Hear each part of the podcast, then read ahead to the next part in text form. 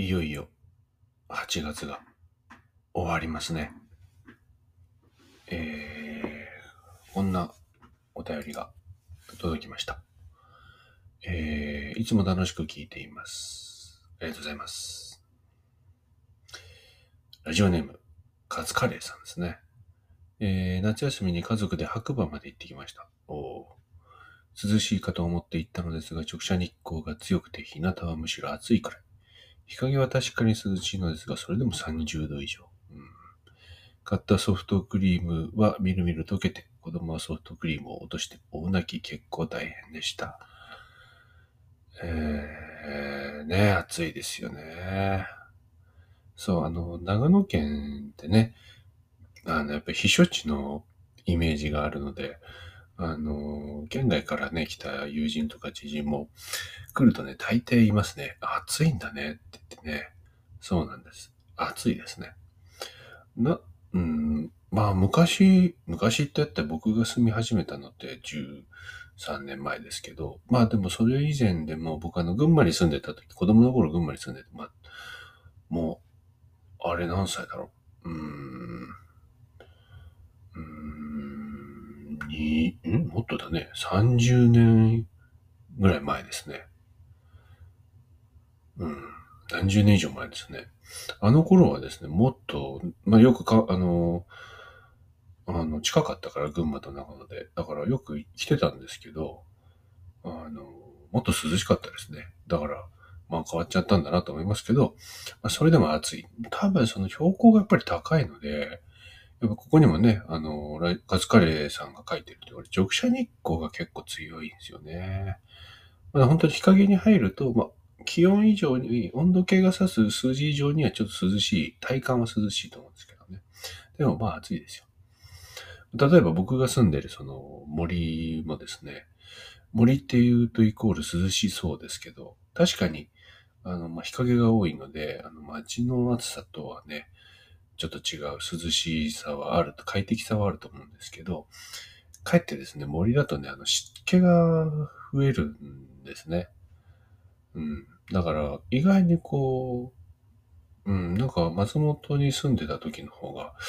なんかちょっと夜とかね、涼しかったな、みたいな記憶があります。ただ、まあ今はわかんないですね。もう、僕も松本を離れて、この安曇野に住んでもう5年以上経つので、えー、もしかしたら松本もね、5年前、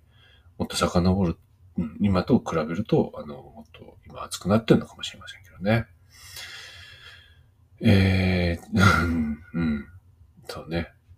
いやいやいやいやいや、ソフトクリーム落とすと泣くよね、そりゃね。いや、あの、また、あの、行ったら美味しいソフトクリーム食べてください。えー、夏休み、皆さんどうでした？僕はですね、まあ結構、いろんなことをしたなと思います。えーっと、ちょっとね、簡単に振り返るとですね、うーんと、まあ、そうですね。前半は結構仕事をしてました。8月前半で。まあ7月いっぱいがね、あの車のイベント、車最高のイベントがあったんで、それを必死にやっていた気がします。えー、ね。それで8月前半は、うん、何してたんでしょうね。デザインの仕事したり、えー展示の準備したり、えして、まあ中旬はですね、あのー仕事で言うと、あの、まあ、だから仕事してたんですね。皆さんみたいなちょっとこうスケジュールでは動かない人生になってしまってるので、そうですね。あの、記憶にあったらしいですけど、染谷鈴木の、えー洋服の、ね、染谷鈴木の、あの、アパレルブランド染谷のね、即売会をやってましたね。これ結構盛況で、あの、来てくださった皆さんありがとうございました。えーそしてね、あの、先週の金曜日からは、えー調香師のポインターすみれさん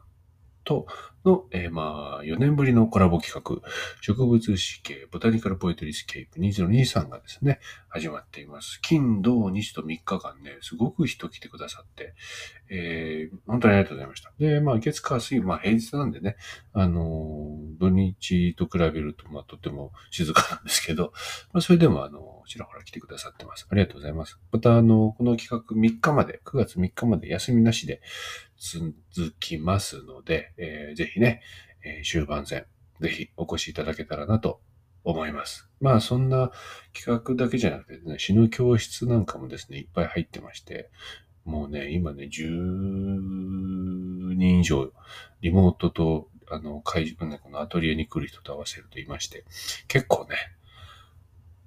忙しいんですね。はい。えー、っと、そして、えー、なんと言ってもですね、中旬は僕あの宮城県仙台市に行って、えー、先月、あ先月じゃない、先週ね、話しましたけど、乃木坂46のね、真夏の全国ツアー2023に行ってきました。ね、宮城公演の2日目に行ってきましたね。で、昨日かな？昨日ちょうどあの、そのツアーのね、最終日があって、僕は、まあもちろん東京行けなかったんで、えー、チケットもね、取ってないですし、あの、配信で、えー、最終日、やっぱり見ようかなと思って見させていただきました。なんかね、いや、目頭熱くなりましたね。いや、まあ、こんな話をするとね、だらだら長くなっちゃうんで、あの、まあ、あの、ね、あれで、なんか短くパッと言いますけど、いやうん、なんか、あの、本当に泣きそうでした。泣きそうだったし、うん、やっぱりこう、頑張ろうって思いましたね。まあ今日はだから、いや本当にありがとうって言いたいぐらいですけど、まあ今日はだからそれのね、ちょっと脱力感もあってね、ふわーっとしてましたが、やっぱり、えー、ちゃんと仕事をしておりました。ね。いやー、本当にありがとうございました。あ、今日、昨日って言ってますけどね、あの、これ収録してるの火曜日ですので、えー、月曜日の話をしてますね。という、えー、夏休みでした。ね。で、まあ、ここからまた、えー、植物史系2023が3日に終わると、えー、1週間はね、ちょっとあのー、次の展示のためのね、漫画制作をね、ちょっと付きっきりでやらなきゃいけないんですね。そしてかつ今週はですね、一本あの、詩をね、仕事で書かねばならないので、この、まあ、今日、明日、明後日は多分僕はね、必死に詩を書いてると思いますね。で、来週は漫画制作と。で、えー、翌週はですね、僕、横浜の方に、ちょっと、えー、いろんな仕事、うん、2、3、3件ぐらいありますかね。仕事で、えー、2泊3日かなまあ、行き参ります。そして帰ってきて15日が、えー、次の展示の搬入と詩の教室が行ってますね。で、土曜日から、えー、次の展示、漫画家メグマイルランド展が、えー、始まります。これ、え、9月の30日、ね、土曜日まで続きますので、え、これもね、ぜひいらしてください。という、まあね、怒涛の、え、夏休み休みじゃないね、これ。夏を過ごしてますが、えー、またね、9月、これから入りますけど、9月も、えー、ぜひ皆さんよろしくお願いします。ね、元気でやっていきましょう。それでは、今日のラジオ、始めたいと思います。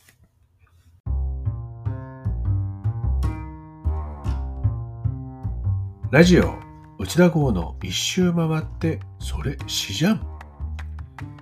で生計を立てると就職氷河期の中単身開業。いつの間にか本当に詩で飲み食いできちゃっている千田豪が、詩なんかさておき、SF や超アイドル、クラシックカー、呪文料理、ウイスキーガーデニング、恋愛ビジネスなどなどなどなど、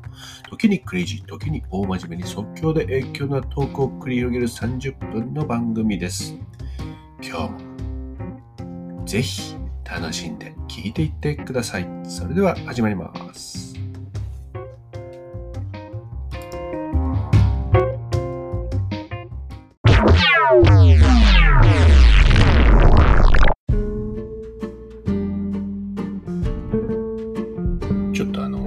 突然なんですけどね。あの、最近、えっ、ー、と、皆さんあの、人前で泣いたりしたことってありますかね？あるいはこう、まあ、見るからに落ち込んだなんかどん底な、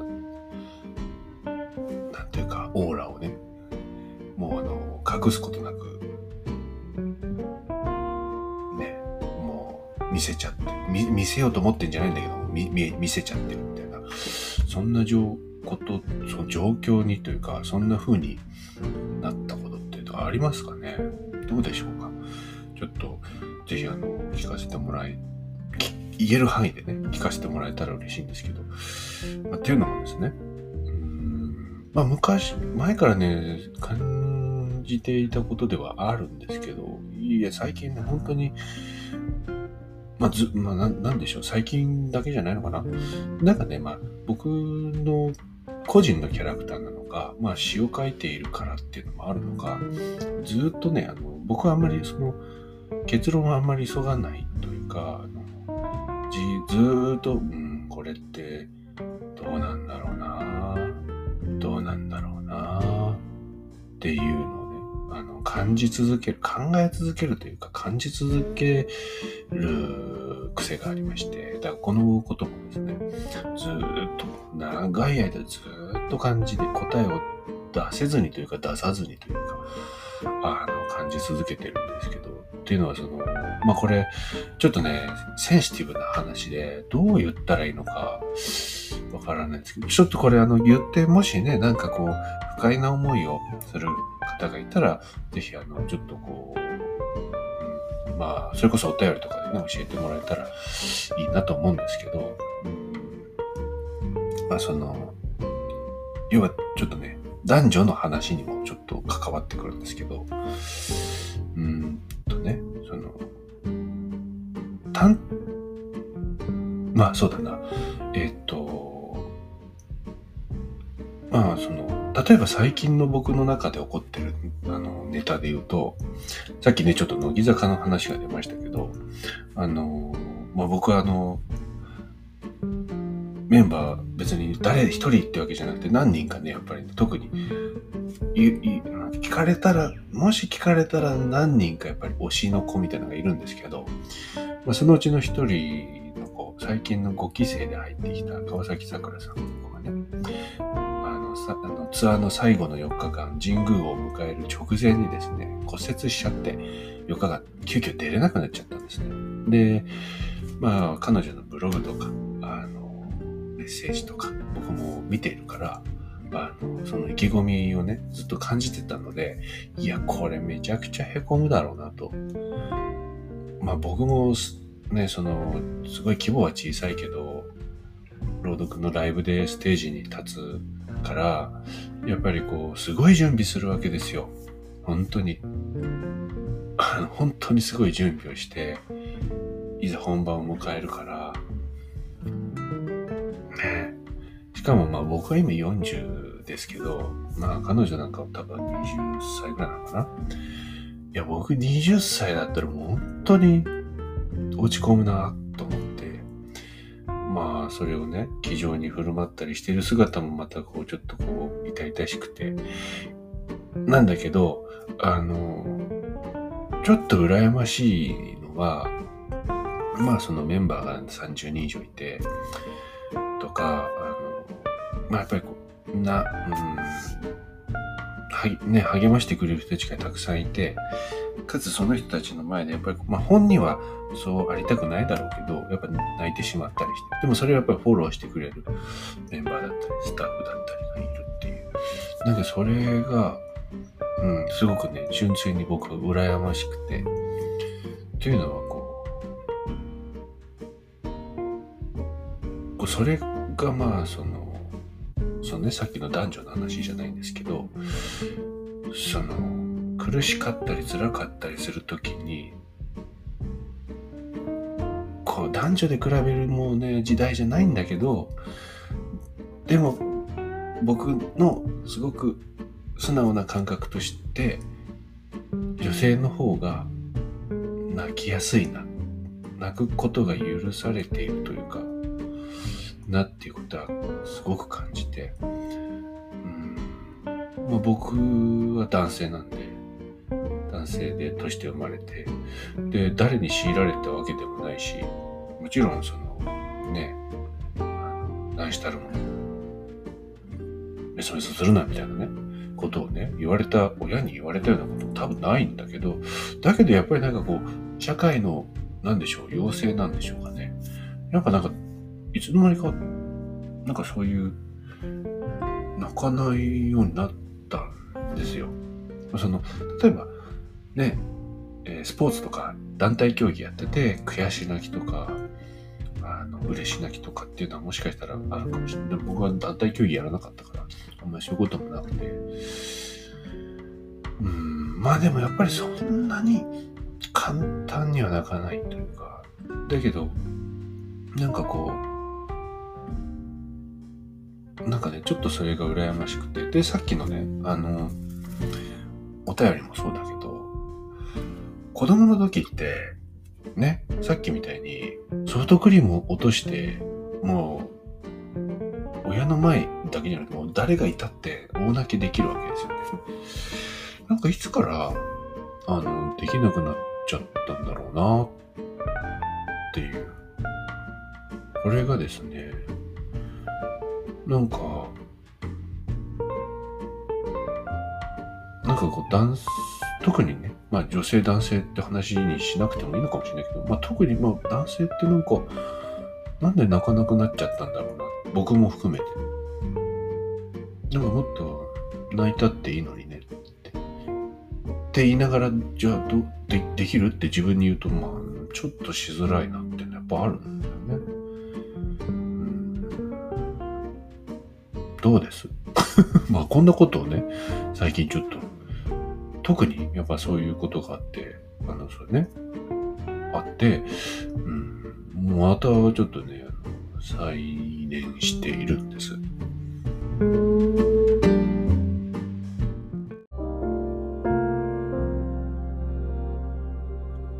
ていう話を、まああの、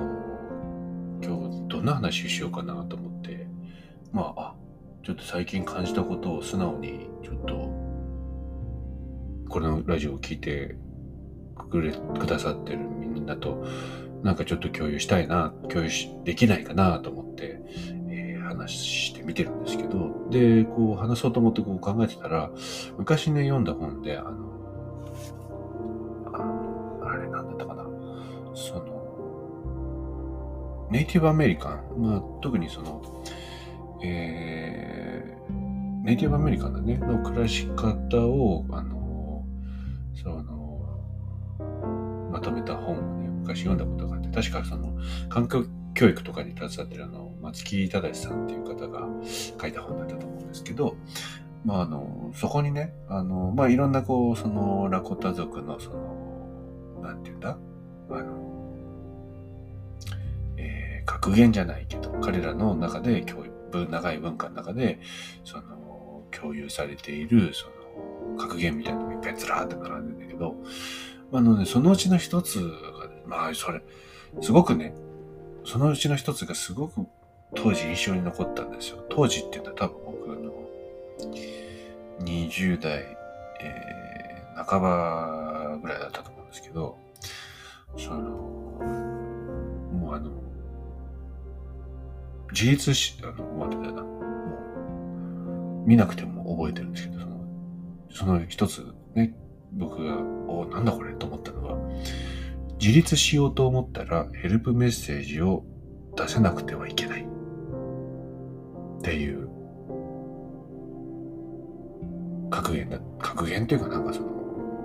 ね、教えなんですよね。で、まあ当時の僕の若い25の僕はですね、え、自立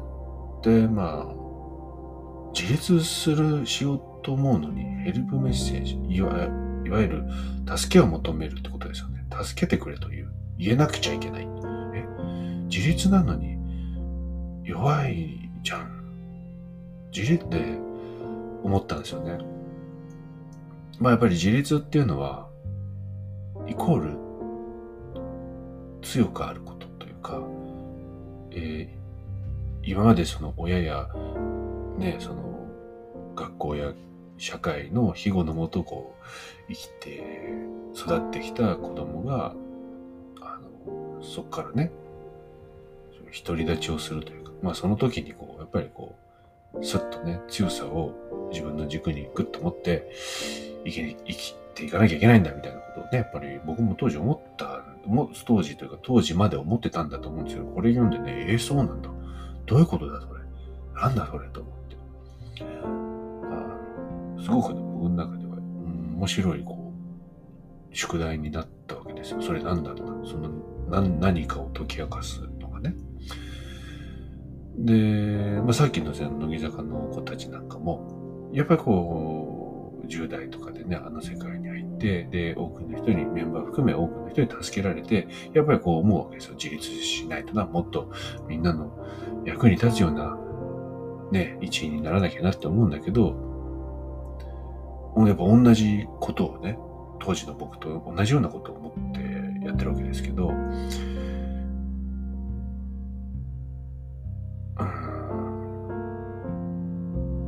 だからすごく全部がシンクロしていて、で、いるんですけど、まあ、あの、僕は、えっ、と、それからやっぱりそのことをずっと、まあ、ことあるごとに感じながら暮らしてて、結構腑に落ちるようになったんですね。で、まあ、頭でまず理解したと。で、でもそれをやっぱりこう具現化しなきゃいけないよなと思って、あの、少しずつ、少しずつ、あの、わかんない、やったことがないことだったから、少しずつ少しずつなんか様子を見ながらというか、試行錯誤しながら、このヘルプメッセージを出すというのを、自分の仕事でも、日々でも、あの、ね、その、実際にやってみるようにしてきたんですね。例えば、うん、今まで、最初の頃って、まあ、その、ね、詩で生計を立てるっていうのは、やっぱりそうやるためには、自分のブランディングを確立しなければいけないとか、自分の詩をね、よりこう、強度な、強度のあるものにしなきゃいけないと、やっぱりぐっと力入れてやってきたわけですよ。だから、その他のね、変なものを混ぜたくないとか、なんかその、俺はあの、お前らと違うの、俺はすっげえ命かけてやってんだよ、みたいなね。やっぱ硬い字あって、こうやってたわけだけど、うん、まあそれも、まあ大事な時期だったんだと思うんだけど、まあそれだけじゃやっぱまずいんだなと思って、あのね、あの、他の作家さんとのコラボレーションをするようになったりとか。で、その時も、いや、例えば、なんかその、そんなアイディアで成り立つのかなって思ったとしても、僕の正解を押し付けるんじゃなくて、ちょっとは、一歩譲、百歩譲って、百歩譲ってってなんだけど、ちょっと譲って、ちょっと受け入れてみよう、取り組んでみたりとかっていうのをしてきたし、そうですね、最近だとそれこそやっぱり詩の教室の始めて、えっ、ー、と、まずその、今までだったら自分のこの、ね、たった一人でっていうのもあれだけど、まあ、古文奮闘してさ、培ってきたこの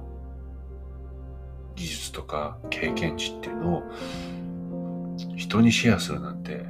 なんでやねん自分でやれよって思ってたんだけど、なんかそういうのじゃないのかもしれないと思って、えー、シェアしてってみようと思って。まあこれはヘルプメッセージとは違うけど、でも逆にまあその、誰かのヘルプメッセージの、あの、のに手を差し伸べるっていう逆のね、ポジショニングでの話ですけど、まあ、そうやって集まってきてくれた生徒さんたちに、僕が頼ってきてくれた人たちだけど、よし、じゃあこの人たちにも、僕がもしなんかこう困った時は、困ったり、ちょっと小さいことでもいいんだけど、困った時は、ちょっとあの、手伝ってくれるっていうふうに言ってみようと思って、本当にこの2年、3年ぐらいは本当にすごく言って、で、手伝ってもらってるわけですね。例えば、えー、朗読会の、朗読ライブのそのスタッフをやってもらったり、僕が出られないその出店イベントとかに、うちの教室の生徒さんがブース出して出店してくれたりとか、ね。で、そういうことをあのお願いすることがね、昔は本当できなかったんですよ。だけど今できるようになって、ね。で、多分ね、それができるようになったそのきっかけは、あの、刺繍空き地の勝手っていうのを、僕の、あの、自分でちゃんと出した本としては、それが第一なんで、第一詩集なんですけど、それがまあ出たのが2012年で。で、それのね、本を出したきっかけが、その、僕が、まあ学生時代からちょっとこう、手紙を書いて、えー、時々返事をもらえていた、あの、児童文学作家の梨木かほさんとの、あの、のおかげなんですね、その本が出たのは。というのは、まあ彼女に、まあいろ、まあちょっと割愛しますけど、彼女と、あの、その手紙をやり取りしていて、やり取りって頻繁じゃないですよ。やり取りしてて、で、松本にね、ずいぶん前に越してきた時に、あの、訪ねてきてくれたんですね。で、すごく嬉しくて。で、その頃はさっき言ったみたいに、いや、あの、俺は一人でやっていくっていうか、まあその、誰に理解されなくたって、俺は全然へっちゃらなんだよ。大丈夫、そんな、なんか別にこう、って言ってたんだけど、言ってたというか自分にね、言ってたんだけど、その彼女がね、なしきさんが来てくれた時に、やっぱりね、もうね、素直にね、嬉しかったんですよ。で、来てくれただけじゃなくて、その時に、まあ僕2、本当に20代、20前半の時からやりとりをし、ね、あの、やりとりさせてもらいただいてたんで、もう本当に未熟な詩をね、送ってたんだけど、そのね、過去に送っていた詩を彼女がは読んでくれていて、で、20前後でね、あの感性でこの社会を詩を書きながら生きてるって、とても生きるのが大変だろうな。大事、あの、なんとか、ね、いい人生に、を送ってほしいなってこう、あの、思い、願って、うん、祈ってましたって言ってくれて、いやね、本当にそれは嬉しかったね。で、嬉しかったし、まあ、です。嬉しかったから、あの、嬉しかったのと同時に、その時は本当に気づかされたわけですよね。いやーなんかやっぱりこう僕も強がってたけど、あ、まああれはそもそも強がりであって、やっぱり誰かに見ててほしかったし、応援してほしかったし、あの愛されたかったんだなってっていうので、本当にそれでね、その僕の自分の中で起こったこの喜びに気づかされちゃって、あ、なんか、そうだったんだな弱かったんだなっていうのを思ったわけですよ。それからちょっとずつ変わってって、だからあれが20、そうですね。そうね、あれ30前ぐらいでしょうかね。ね。30ぐらいか。ね。それで、と思ったんだけど、でもね、今話してて思ったけど、それね、その時、あの、そう、なしきさんに言っていただいて、が本当に嬉しかったんだけど、あの時もね、涙こぼれそうだったんだけど、やっぱり、こぼさなかったんですよ。いや、今思うと、ちゃんと、そういう時は泣いておきたいよねっていうふうに、思いますね。なんか、まあ多分今僕40で、ま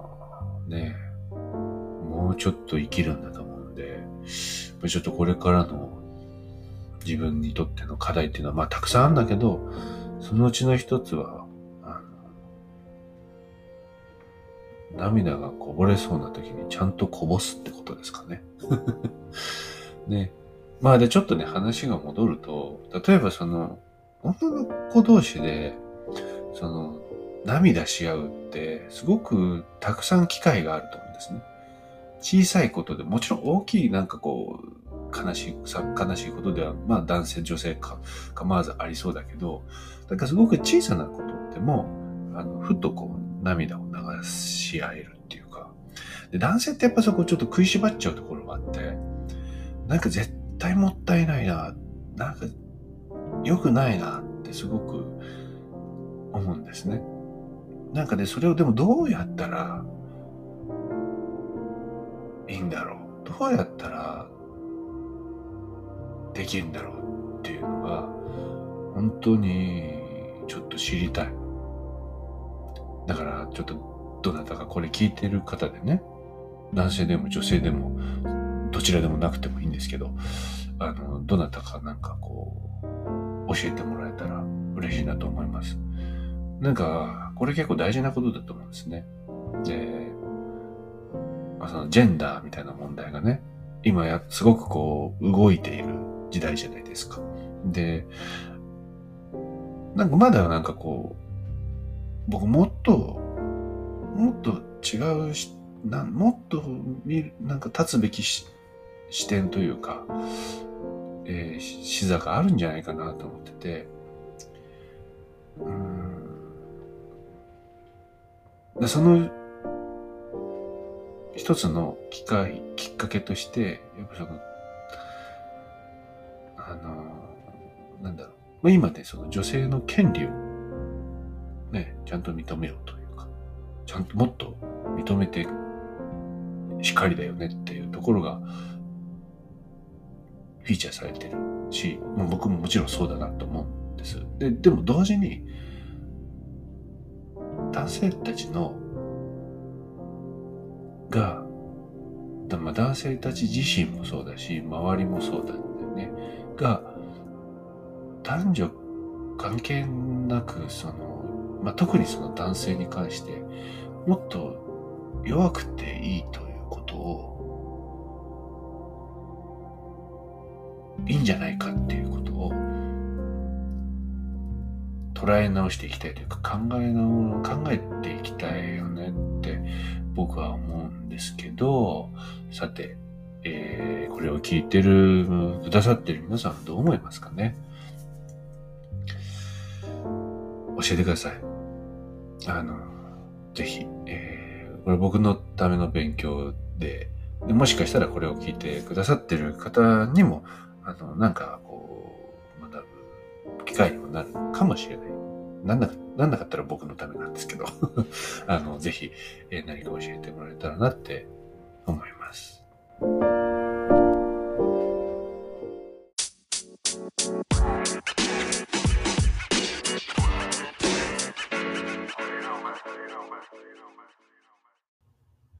それでは、本日の詩を朗読したいと思います。えー2021年7月17日に執筆しました。もう2年前の詩になるんですね。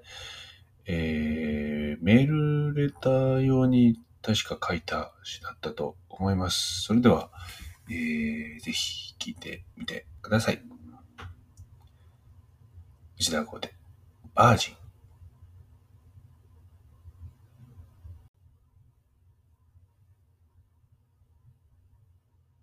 ボタンを押すと、ドアが開く。家のモニターで僕を見つけた母が鍵を解除する。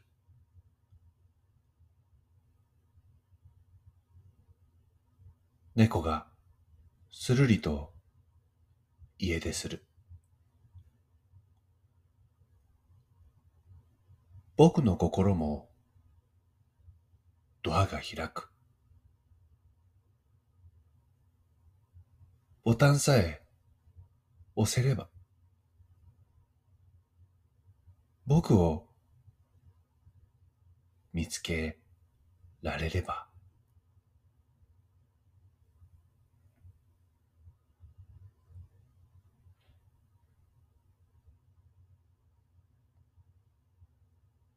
蛇口をひねると水が出る。スイッチ一つで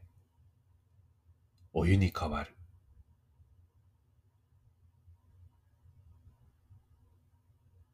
壊れたことは一度もない。何かが壊れて泣き出したくなる。壊れていないのに抑えられない怒り。排水口の音がする。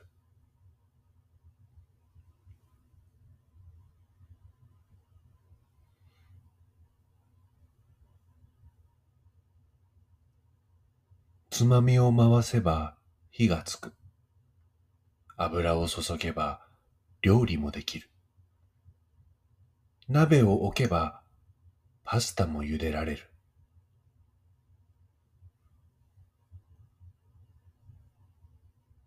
僕の情熱にはまだ火がつかない。まな板の上でへりくつをこねている。フライパンみたいな石頭で。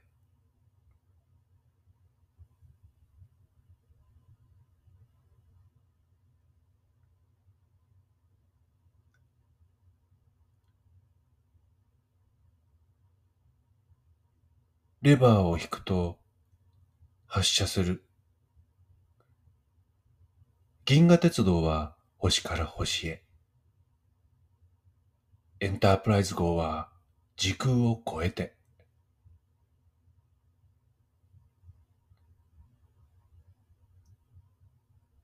レバーを握った手が汗ばむ。僕の列車は進んでいるのかな？風景が僕を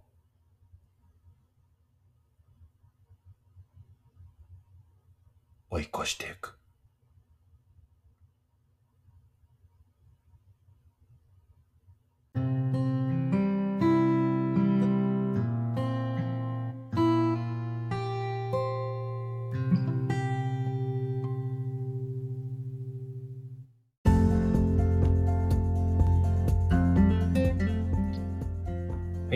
というわけで、えー、いかがだったでしょうか、えー、バージンという詩でしたね。まあちょっと今日ね、今話してて思ったんですけど、これ、あの、朝にする話じゃないかもね。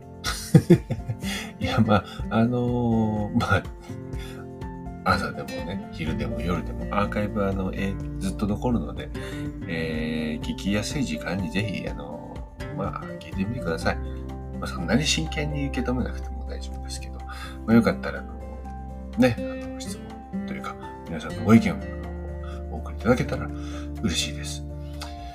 はい。というわけで、えー、8月ね、もう30日ですから、8月も明日、今日と明日で終わります。えー、9月もね、えー、また、えー、ギャラリーや、えー、各種イベントでお会いできたら嬉しいなと思いますが、えっ、ー、とですね、ま、ちょっとお知らせでいきます。お知らせしますと、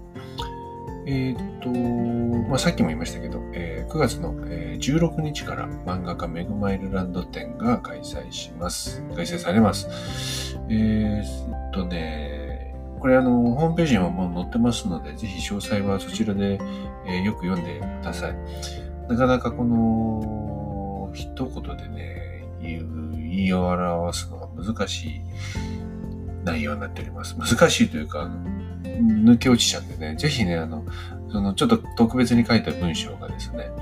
えー、読めば、ああ、なんか、やばい展示になりそうだなっていうのは、すごくわかると思いますので、ぜひそれをね、えー、お読みいただけたら幸いです。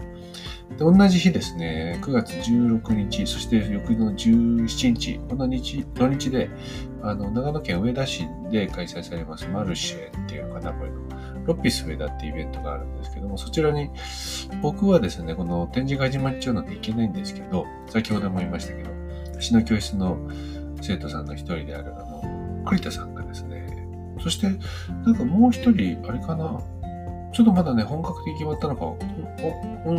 公式に決まったのかちょっとわからないんですけど、もう一人、僕の、あの、お会いしてくれてる方がですね、えー、もしかしたら、出店に立ってくれる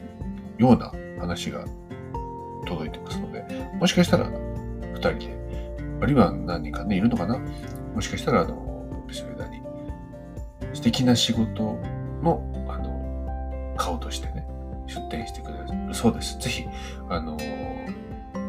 イベントね、行こうかなと思ってる方や、上田在住の方、もし聞いてましたら、ぜひあの、お立ち寄りください。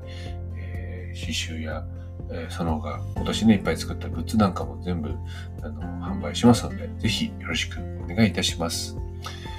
というわけでまたね、今日もちょっと長くなっちゃいましたけども、えー、いかがだったでしょうかね。うん。まあ、あのー、ぜひ、ちょっと一緒に、えー、考えてもらえたら嬉しいなと思います。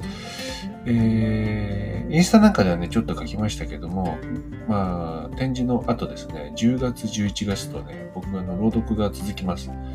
今でもね、今でさえもう7本か8本ぐらい。もうちょっと増えたら、もしかしたら増えるかもしれない。わかんないけど。あの、すごいことになっておりますので、えー、限界にね、もう僕より半分若いような人たちがですね、ものすごい努力を重ねた上で舞台に立ってとても輝いているのを見ますと。負けてられないなと。やっぱり思うわけです。だからもう一踏ん張りもうもう二踏ん張りもう三二踏ん張りぐらい、えー、頑張っていきたいなって思ってますのでぜひあの来ていただけたら嬉しいなと思います。それでは、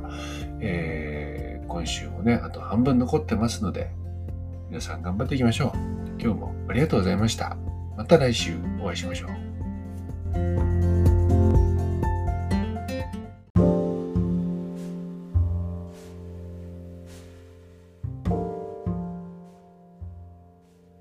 ラジオ内田剛の一周回ってそれしじゃん See you again. Bye.